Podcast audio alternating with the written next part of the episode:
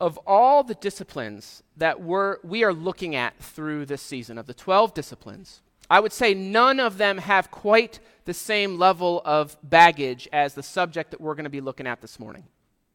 Today, we examine the discipline of submission. In an age of Me Too, church abuse scandals, domestic violence, we have seen the misuse of submission. Uh, unequal power dynamics have empowered predatory and evil behavior and have often been rationalized with a distor- disordered understanding of this doctrine, whether it's taking place in the church or outside. Now, I, I want to acknowledge up front that there might be some of you, maybe many of you, listening to me right now that have stories where this has been your experience come to mind places where you have been the victims of abusive or oppressive behavior. And those types of experiences are going to shape the way that we view a subject like this. And so, if I am describing your situation this morning, and if, especially if that offense has been done in the name of Jesus or in the context of faith, let me first say that I'm sorry. There shouldn't be the kind of tolerance for that kind of evil in the church that has too often been allowed, whether it's charismatic leaders in positions of authority who they're too effective to let them go. They're given a pass for their behaviors.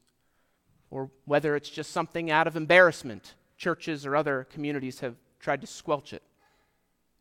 So I want to apologize on behalf of the church for those of you who have suffered in those ways.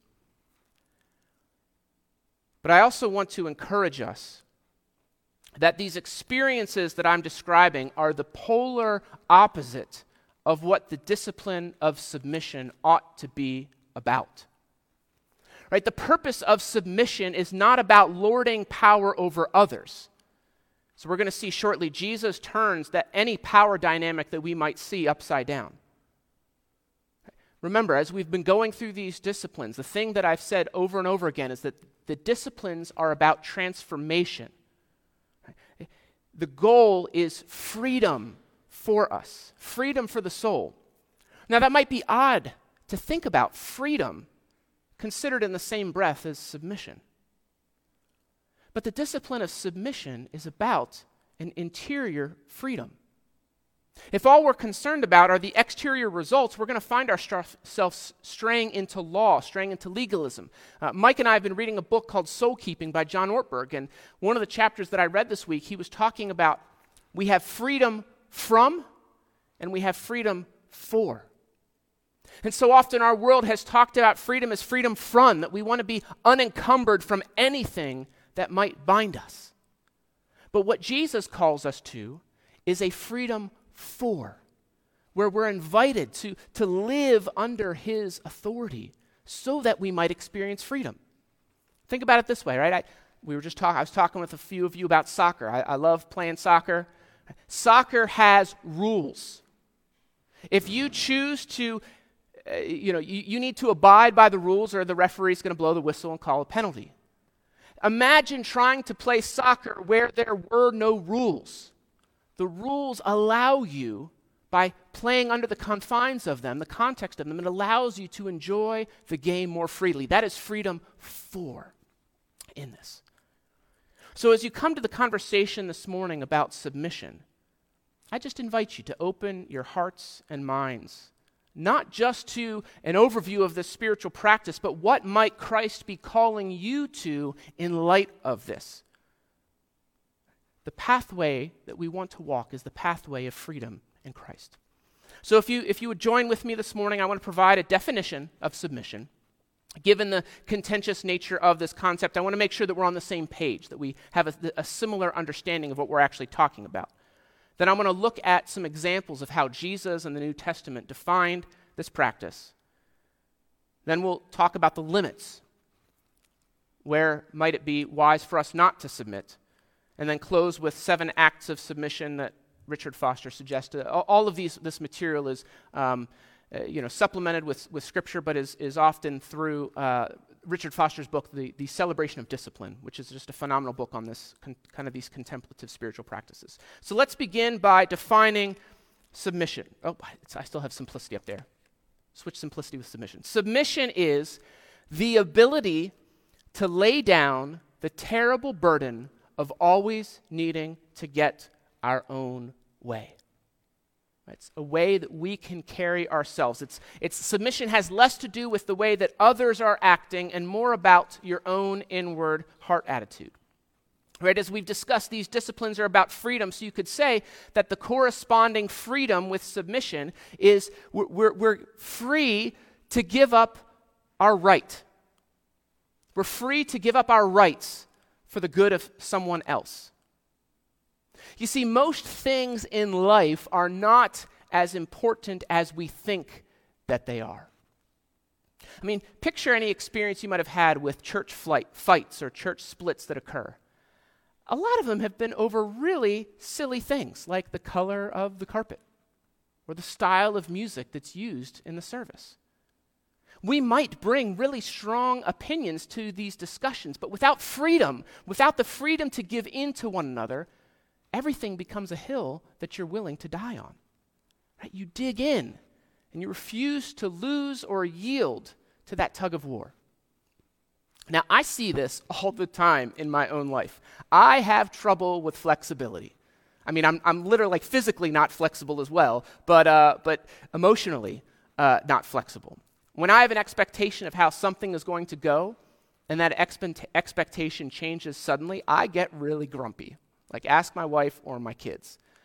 Right? The, the change in expectation might actually be something positive, something enjoyable, but I get stuck in my expectations of how I ex- expected things to go.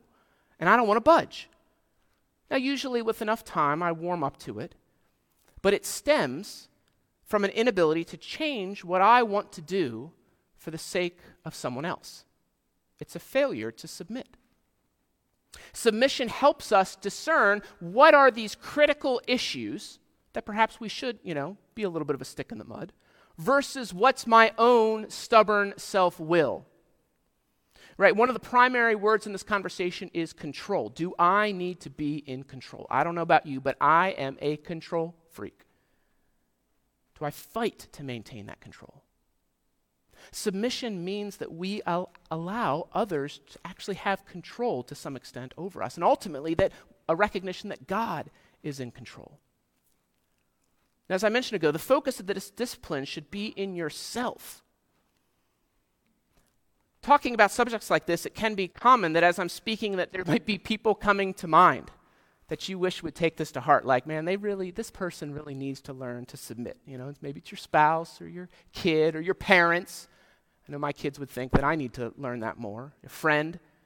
But you can't control the growth and transformation of someone else, right? If you feel the need to instruct someone else in submission, chances are you've kind of wandered beyond what the, the boundaries of these disciplines are supposed to be about.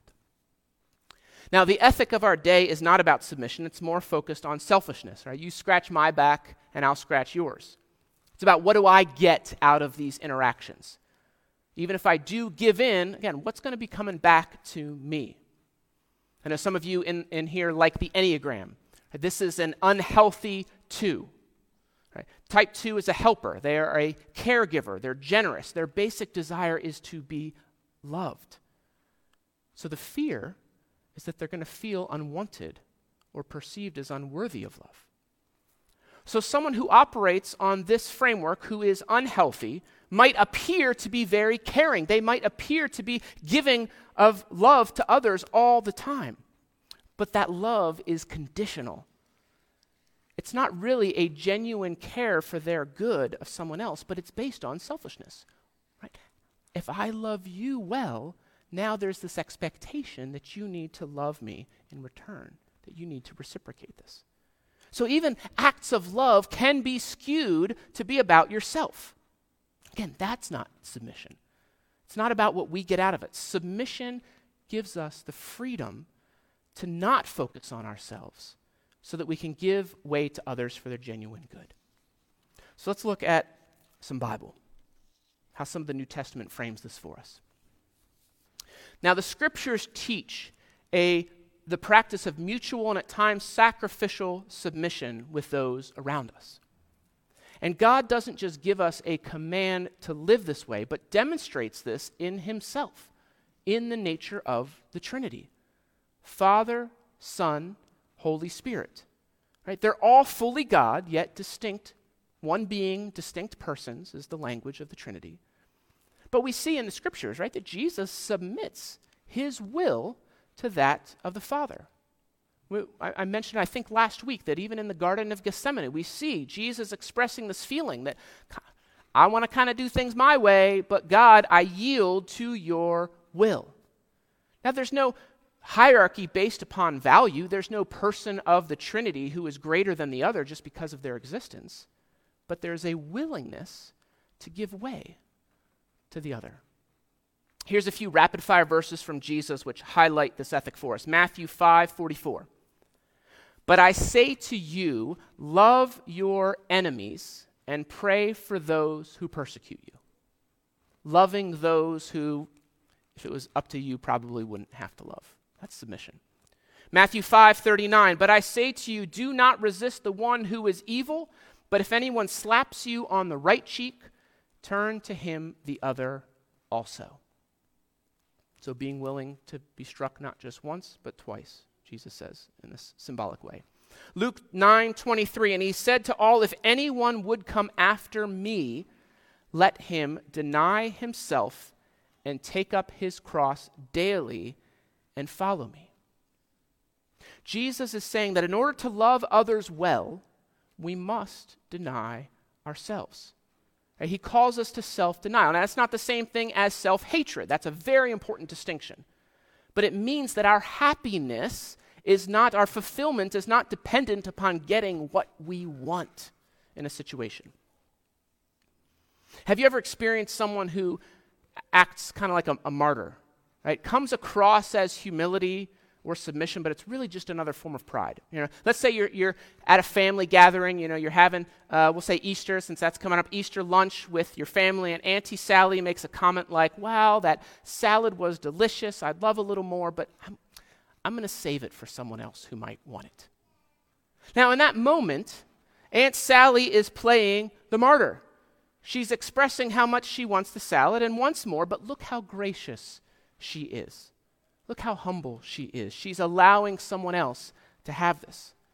But it's drawing attention to that act of submission, of yielding, of giving way. Again, not submission, self aggrandization. Let me give you another example. You're having an argument with one of your friends, and you've made your point, and your friend blurts out, I guess you're right, I'm just a terrible friend. They're seemingly conceding that debate to you. But they didn't go through the route of submission or self denial, they're going through the route of self contempt, often trying to garner pity. Right? What do they want you to say? Oh, no, no, no. You're not, you're not a bad friend. They're looking for you to respond in that way. Submission and humility, I think, share a lot in common. Humility is not thinking less of yourself, but thinking of yourself less. Humility is not thinking less of yourself. This isn't self contempt, but it's thinking, it's not thinking less of yourself, but thinking of yourself less. Richard Foster would say this kind of humility is the touchstone, the self denial is the touchstone of the discipline of submission. So we saw Jesus live this out on his time on earth. Yes, he submitted to the Father, he died for our sins, but he not only died a cross death, but he also lived a cross life. He lived a life of self denial. We see this ethic highlighted so eloquently in Philippians chapter 2, which holds up Jesus as an example to us as motivation for why we should care for others, think of the interests of others above our own. I'm not going to read it this morning, it's kind of long, but it's a worthwhile passage to read and study. Jesus turned over the power matrix of his day.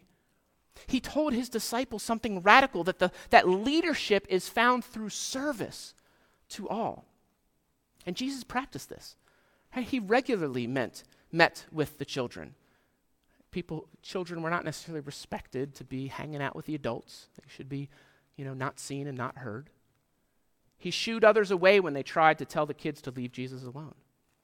He washed the disciples' feet, a task that was reserved for the lowliest servant of the house. Now, we give a lot of attention to him washing Peter's feet because Peter kind of pushes back against Jesus, is like kind of struck by the audacity of what Jesus is doing. But in hindsight, think about this for a moment. He washed the feet of all the disciples, Judas included. He knelt on the ground, wiping the dirt and grime off of the feet of the person that he knew full well was going to betray him. Maybe you've seen some of these images. They've circled social media uh, of Jesus washing the feet. You know, I, am probably going to upset someone with all these images. But the goal, it, the idea is that Jesus, it demonstrates Jesus. Think about Jesus washing Judas's feet, Jesus washing the feet of Donald Trump, washing the feet of Joe Biden, washing the feet of someone from the LGBTQ community washing the feet of a convict.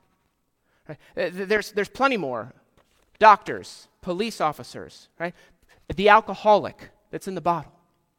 The idea behind this is that Jesus, I believe, would have washed the person following him who might not have agreed with everything that he did because Jesus lived a life of submission. Again, that doesn't take anything away from Jesus. Jesus was in full control of himself. But he was willing to show acts of love for even those that the world might have disrespected or he should have disrespected or disliked. The other New Testament authors continued the legacy that Jesus started. You know, why don't you pull out your Bibles and look at this one with me? Well, let's look at Colossians chapter 3, because this is a pretty heavy verse.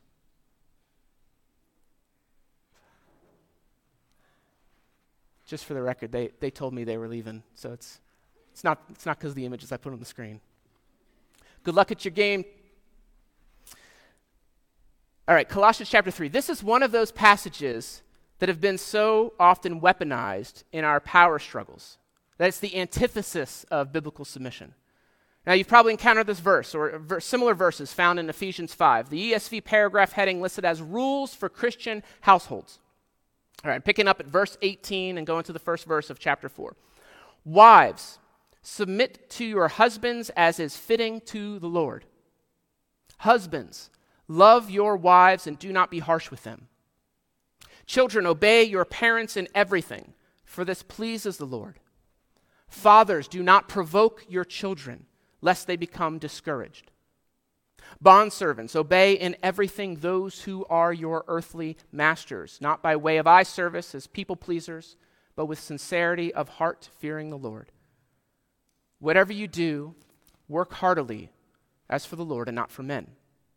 Knowing that from the Lord you will receive the inheritance as your reward, you are serving the Lord Christ.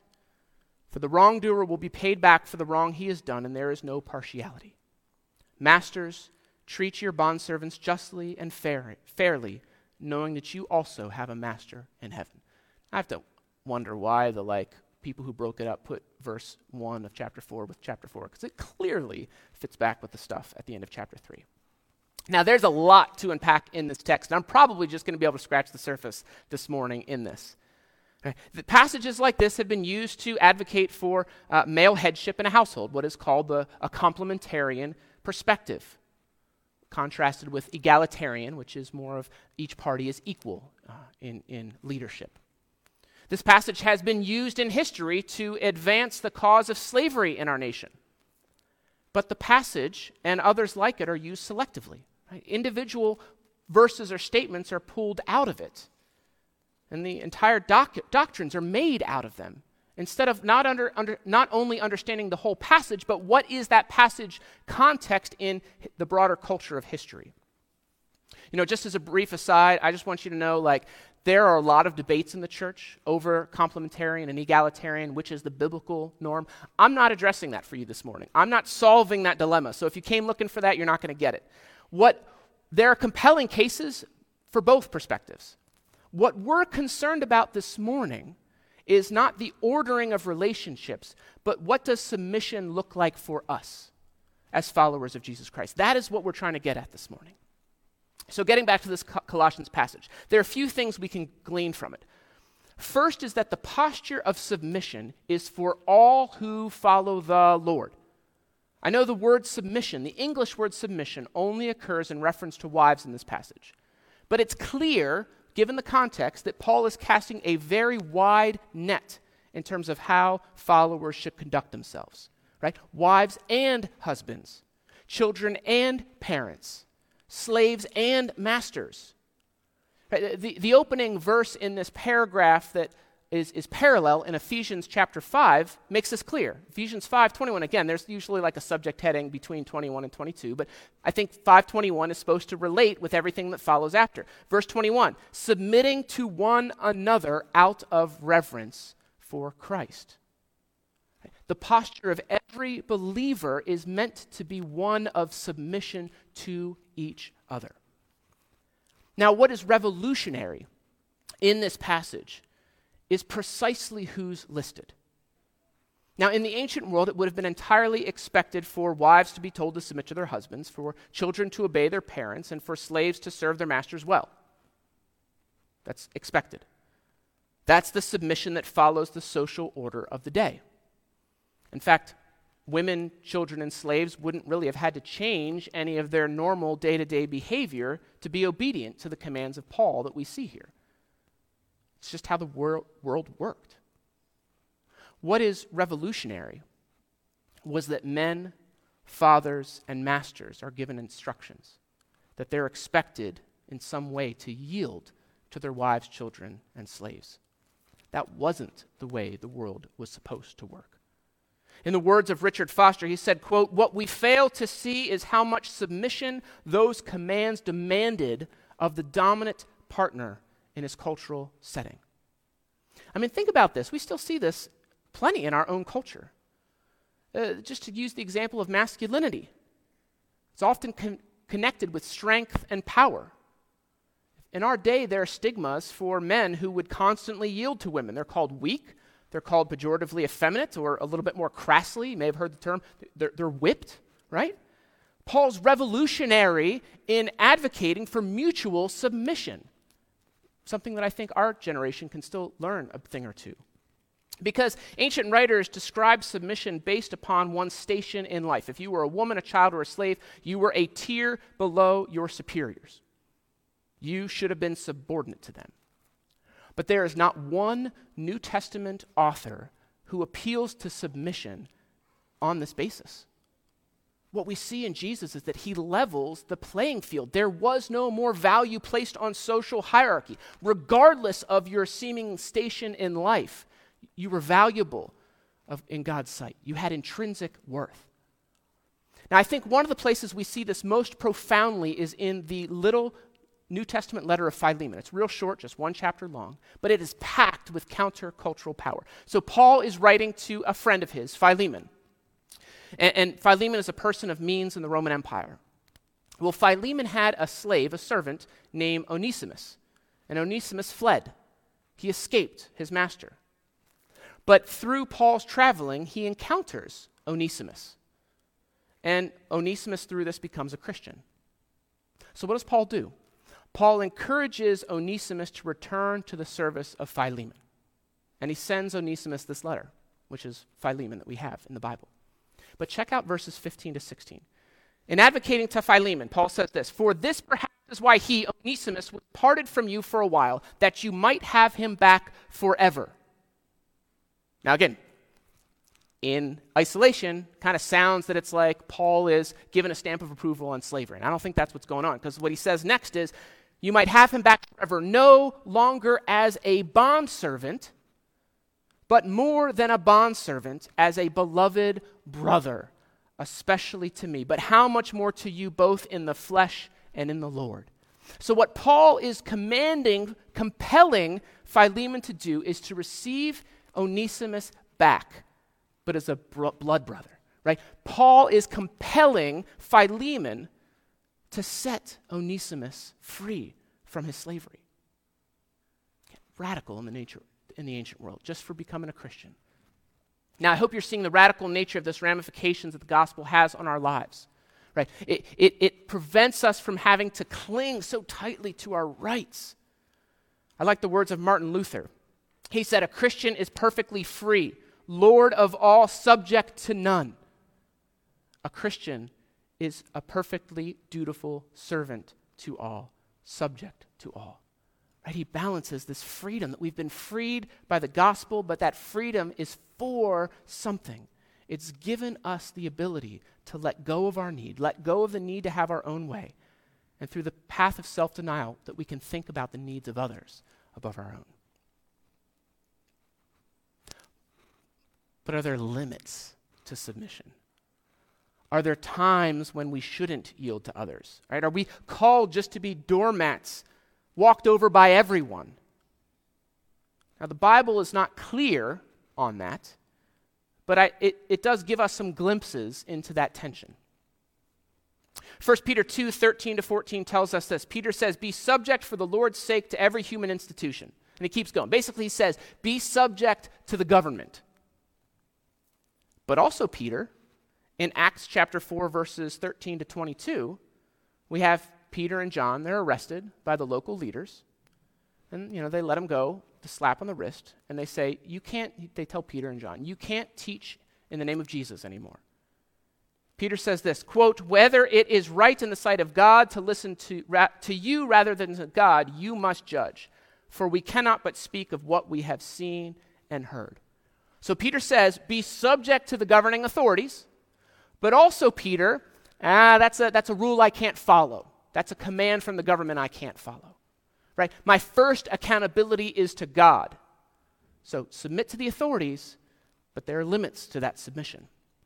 Now, these limits to submission are kind of like a moving target. There is no one size fits all scheme. Richard Foster suggests this is the limit. He says submission reaches the end when it becomes destructive. Submission basically should no longer be practiced when it is destructive. Again, it's very subjective language.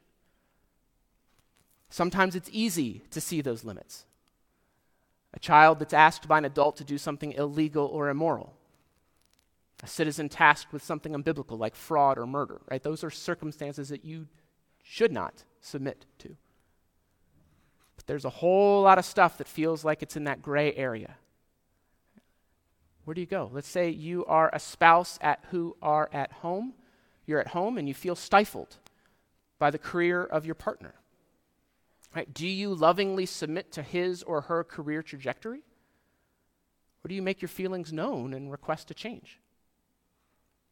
What if you are an employee who's just been passed up for a promotion that you were definitely qualified for? And it's pretty evident that the person who received the promotion was not qualified, but you know, was the manager's favorite. What do you do? Do you sub- submit, respecting your boss's decision and let it go? Or do you fight back? I, don't, I don't know that there are clear right and wrong answers in those types of situations there's going to be plenty of times that we have to figure it out, what that looks like. And that's going to require for us a deep dependence upon the Holy Spirit. Right, I, I, wish I could just give you, I mean, so often when I preach, I wish I could just give you, like, here's the list of four things to do, right? You do these four bullet points, your life is going to be great. You'll know the answer to every problem, but that's not the way the world works. But, but there's hope because God has given us the Holy Spirit to, to discern, to be convicted, to see what path right? Make those subtle changes in our lives. Right? The Holy Spirit can help us understand whether this is a genuine concern or that we're just being a little salty because our stubborn wills don't like losing. I would just ask don't use the Holy Spirit as a scapegoat to sanctify whatever you want to do. Right? Don't say, you know, the Lord told me to do this. Really, it's just you that wants to do that. That's, that's a, a danger in that. So to close, I want to I want to end with Foster's seven acts of submission. And, and, I know there's a lot in this that was not super concrete for you. Uh, we'll continue a little bit more of that application next week when we t- look at service, because submission and service, as you might guess, are pretty closely related. But for now, here's some areas that we can um, that Foster provides that suggests of what are some relationships that we ought to think about submission in our lives. And I would say the first two or three in particular are in a priority order. After that, different people are going to put different priorities on them. But here we go. Let's say first, submission is to the triune God, right? Enough said. Our first priority in life is to God and God alone. Everything else must follow under fall under that authority. Second, closely related to the first is submission to the scriptures. And as I shared through the week on study, the Bible is the word of God, right? God's revelation breathed out by the Holy Spirit. It is his revelation to us so that we might know him better and know ourselves and the world better as well. After that, submission to our family. Now, this is a hard one because so often it is the people that we love the most in this world that the ones that we are most likely to take for granted. We're most likely going to stubbornly assert our wills. There's some psychology behind that with bonding and the security of the relationship, but submission is important to our family. Right? How are we? And I mean, this is like, some of you know that, because I, I share it from time to time, that like, there are times where, you know, we now officially have a teenager in the house, and there's a lot of this going on. And there are times where I'm right, but there's times where even if I'm right, I don't need to be right in that moment. You know, so, so a lot of this is me to myself saying, how do I need to submit to my kids? And not just being like, no. You know, there's that, there's that the phrase of, of uh, you know, the child that thought its name was no, because all they were told was no, no, no. Anyway, move on. Fourth, submission to our neighbors. How can we care for and serve them, right? No task is too small, but each is an opportunity to serve. Maybe it's a dead battery of your neighbor that needs to have a jump start. Maybe going out of your way to grab a, a gallon of, of distilled water for an elderly neighbor. Name the inconvenience. What might it look like for us to give up our need to get our way, give up our need to our time, and give it to others to help those around us? Fifth, submission to the believing community. This might like, be like finding a place to serve the church. And we'll talk about this more next week, I'm sure. You can't do everything, but everyone could do something. Eh, the church is like a family, right? We've got all different responsibilities to bring to the table. Six, submission to the broken and despised. Jesus put aside his privilege to care for those on the outskirts of life. How do we live a cross life towards the, the, the, uh, the downtrodden? Now, something I do want to h- highlight in this, it could be a little controversial, but I think one avenue maybe for us to consider this is our understanding of reality. Because usually the dominant worldview is seen as truth. Right? That's just the way that life is because it's what's readily accepted by society. But all of us have our own biases. The disciplines of critical race theory and intersectionality actually address this because they suggest that perhaps just because the dominant culture things, uh, sees things a certain way, that may not be 100% accurate. And so their suggestion is that those who have a history of being oppressed might view the world, might view scriptures, might view life somewhat differently. So, what does submission look like to listen? It doesn't mean you have to buy everything that they're selling, but what does it mean to listen and critically examine what individuals from those communities are expressing instead of just you know dismissing it as woke? So there you go. That's a way that we can learn and submit to the downtrodden. Submission to the world we can't live in isolation no being is an island you know we saw this like submit to the government but there's limits to all of that that's why it's at the bottom so my encouragement is may we be a people who learn to give up our right to be right that we would experience freedom, that this would be freeing for us, and not that we're just like doing it, you know, by force, doing it to show. That's not legalism. That we would consider others good, that God would create a heart that we can consider the good of others above our own. And so here's just some ways, our, our reflection questions. Meditate on 2, excuse me, 3 through 11. How does the cross life motivate and empower us to live cross lives towards others? Again, Jesus has not commanded us to do anything that he hasn't already done. He gets us. Well, Super Bowl commercial. Here's the second one. This, this is one that's, that's real hard for me. It's a challenging relationship God might be inviting you to carry a posture of greater submission towards. Think of a relationship, maybe that is contentious, and what might it look like for you to love that person by submitting to them a little bit more? And then lastly, seven acts of submission. Not, we don't want to submit. Honestly, we probably just want to continue to have our own way. That's, that's our selfishness, that's kind of the, the human nature. But we're called to submit scripturally. So, which of these seven acts of submission is the most difficult for you and why? God, scripture, family, neighbors, church, the oppressed, and the world. Let's pray, and we'll close with one last song. God, thank you for your word that reminds us of the places in which we fall short of your glory. Uh, help heal our hearts so that we can think of others above ourselves, that we would, not that we self contempt, right? We're called to, to love our neighbor as we love ourselves, so may we continue to love ourselves, but may that not be the first priority in life. They would see the blessings that you've given us as a pathway for blessings for others. That you've you know, provided us, that we, you know, that we wouldn't just fall uh, prey to a cultural mode of operation that ranks people as, as you know, good and bad or in or out, but that we would acknowledge through the gospel that, uh, that you've leveled that playing field. Lord, that we would be willing to, to give up our rights, to seek first your kingdom and to seek the welfare of others. We pray this in Christ's name. Amen.